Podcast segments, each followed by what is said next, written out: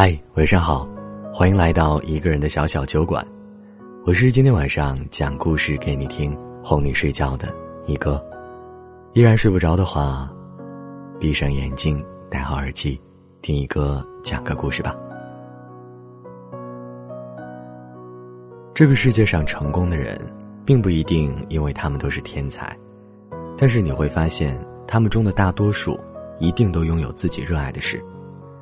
因为热爱，他们才会坚持，所以愿意投入，愿意和命运死磕，于是才有了后来人们看起来的轻而易举和毫不费力，才有了今天别人羡慕的模样。老焦是我的邻居，大我一轮，因为相同的爱好，我们常在一起聊天。我认识他的时候，他刚从一个待了十年的岗位上离职。十年前刚毕业的老焦赶上了最后一批学校分配工作，再加上当时父亲的人脉，他顺理成章进入了一个让同期毕业的同学都很眼红的单位。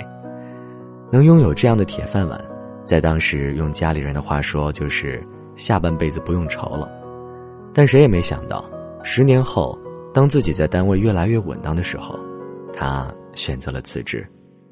要知道，那样的单位。现在的名校毕业生，就算削尖脑袋也未必进得去。得知这消息，他的亲友圈炸开了锅，他父亲更是连续好几个星期没有和他说话。后来老焦提到这件事，我问他：“你当时是怎么做到说走就走的？”他回答说：“所有的说走就走，其实都是蓄谋已久。他觉得人选择什么，就要放弃什么。”老焦是七十年代生人，在八十年代念小学的时候，就发现自己对收藏这件事有着迷之热爱。那时候会收藏邮票、老钱币什么的，在人家小孩子都在玩游戏、看动画片的年纪，他却经常不合群的一个人在一边鼓捣收藏品。每年的压岁钱和零用钱也几乎都用在了这些收藏上。每次搞到一个新藏品，他说自己比考了全班第一还开心。高三那年寒假，爸妈带他去商场，他无意间瞥见了柜台里一套叫《六朵金花》的小酒。他用“见到就走不动路了”形容当时的情形。据老焦回忆，那个年纪的自己根本不会喝酒，但就是不知为何，一看到这些酒瓶子就走不动路了。那种感觉颇有种一见钟情的味道。当时生出的念头就是，一定要把他们追到手。于是他暗下决心，总有一天要把他们带回家。后来老焦上了大学，每逢放假回家，他都会专门去这个商场，去看看这套酒是否还在。就这样，好多年过去了，终于等到老焦工作赚了第一笔钱，他第一件事就是到这个商场拿下了这个追求了多年的梦想。那种幸福的感觉，他说，他一辈子都不会忘。而这仅仅是一个开始。从此往后，老焦算是掉进了藏酒中，无法自拔。所有的热爱其实都不仅仅是爱，而是你能为爱忍受多少艰辛的过程。想要不停遇见，你就不能停留在原地。对于收藏者来说，更需要全国各地奔走。刚工作那会儿，老焦几乎每个周末都没有休息，一到周末。他就会全国各地淘宝，一条街一条街的走，一家店一家店的看。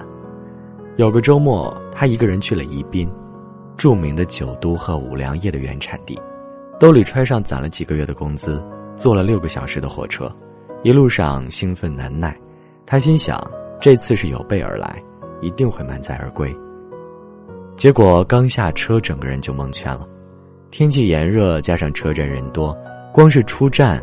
就用了将近四十分钟才摸到出口。那时候还不流行导航软件，出了站的老焦也只能盲摸。他从火车站周围的烟酒店开始，边走边看，一直走到了晚上，一天没吃没喝。更让人扫兴的是，并没有什么实质收获。就在老焦有点小失落，想要收工的时候，无意间瞥见了中山街上的一家模样看着有些年头的烟酒店。多年收藏经验积累的直觉告诉他，这家店并不简单。果然，一进门，他便被柜台中间两个模样别致、一大一小的萝卜瓶吸引住了。这是市面上极为稀缺的八十年代出产的陈年五粮液，他自己也是第一次见到本尊。他定了定神，立刻喊住老板，心想：不管多少钱，都要拿下他们。就在和老板经过一番讨价还价，准备成交时，老焦伸手掏钱，突然感到背后一阵发凉。他发现自己的钱包不知何时不翼而飞了。但是衣服口袋、包包拉链都好好的，难道是刚才出站人都不小心掏掉了？他心这么想。此刻老焦的心情一下子从天上掉落到了谷底，脑海中顿时闪现了好多念头：这么老远跑来，要空手而归了吗？这酒等回头再来，是不是就被人买走了？如果以后再也遇不上了，该如何是好？想着想着，老焦的眼泪几乎要夺眶而出。加上一天没吃东西，他脑袋一摸黑，一个踉跄，差点晕倒。多亏这时小店老板眼疾手快，一把将他搀扶住，赶忙让他坐了下来，给他递上了水和馒头。在得知老焦钱包丢失后，热心的老板赶忙安慰起老焦，但此时的老焦一心还是只想着怎么才能把酒带回去。馒头刚拿到嘴边，又放了下来，一时间心里又冒出打工卖血的想法。天无绝人之路。这时，他突然看见自己手上的手表，一个机灵，他摘下了表，问老板可不可以先拿去作为抵押。这手表原是老焦父亲送他的毕业礼物，有着不一般的意义。自打工作后，老焦就表不离身，可在那种情形下，老焦却选择忍痛割爱。老板看出了老焦这是真心热爱，于是就答应了老焦的请求。从宜宾回去后，老焦把这两瓶历尽千辛万苦背回的老酒放在自己屋里最显眼的地方。一方面是因为来之不易，一方面是想提醒自己要好好工作，努力赚钱。有个宜宾的老板还在等自己过去拿钱换表。那次听到他说起这些曲折往事时，我看得见老焦的眼睛里还闪烁着光芒。老焦说自己当年辞职的时候。没有一个人支持他。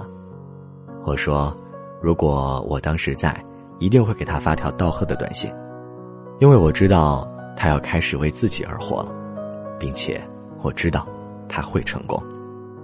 虽然没了铁饭碗，但是凭借对热爱的坚持，老焦换来了更大的世界，做大了自己的爱好，因为热爱开始创业，成了老酒收藏圈的大咖。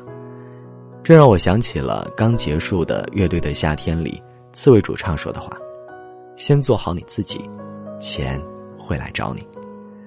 而做真正热爱的事，就是做自己的开始。”故事写到这里，已经夜半凌晨一点多了，窗外淅淅沥沥下起了小雨。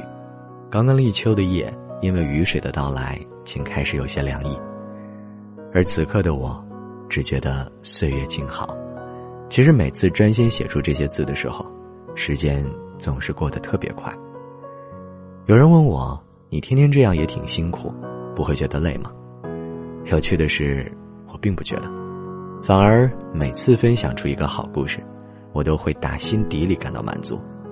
这种感觉大概就和今天故事中的主人公我的朋友老焦一样，虽然折腾，却乐在其中。记得韩寒曾说过一句话：“我所理解的生活。”就是和喜欢的一切在一起。他还说，鸡汤越短，做起来越难。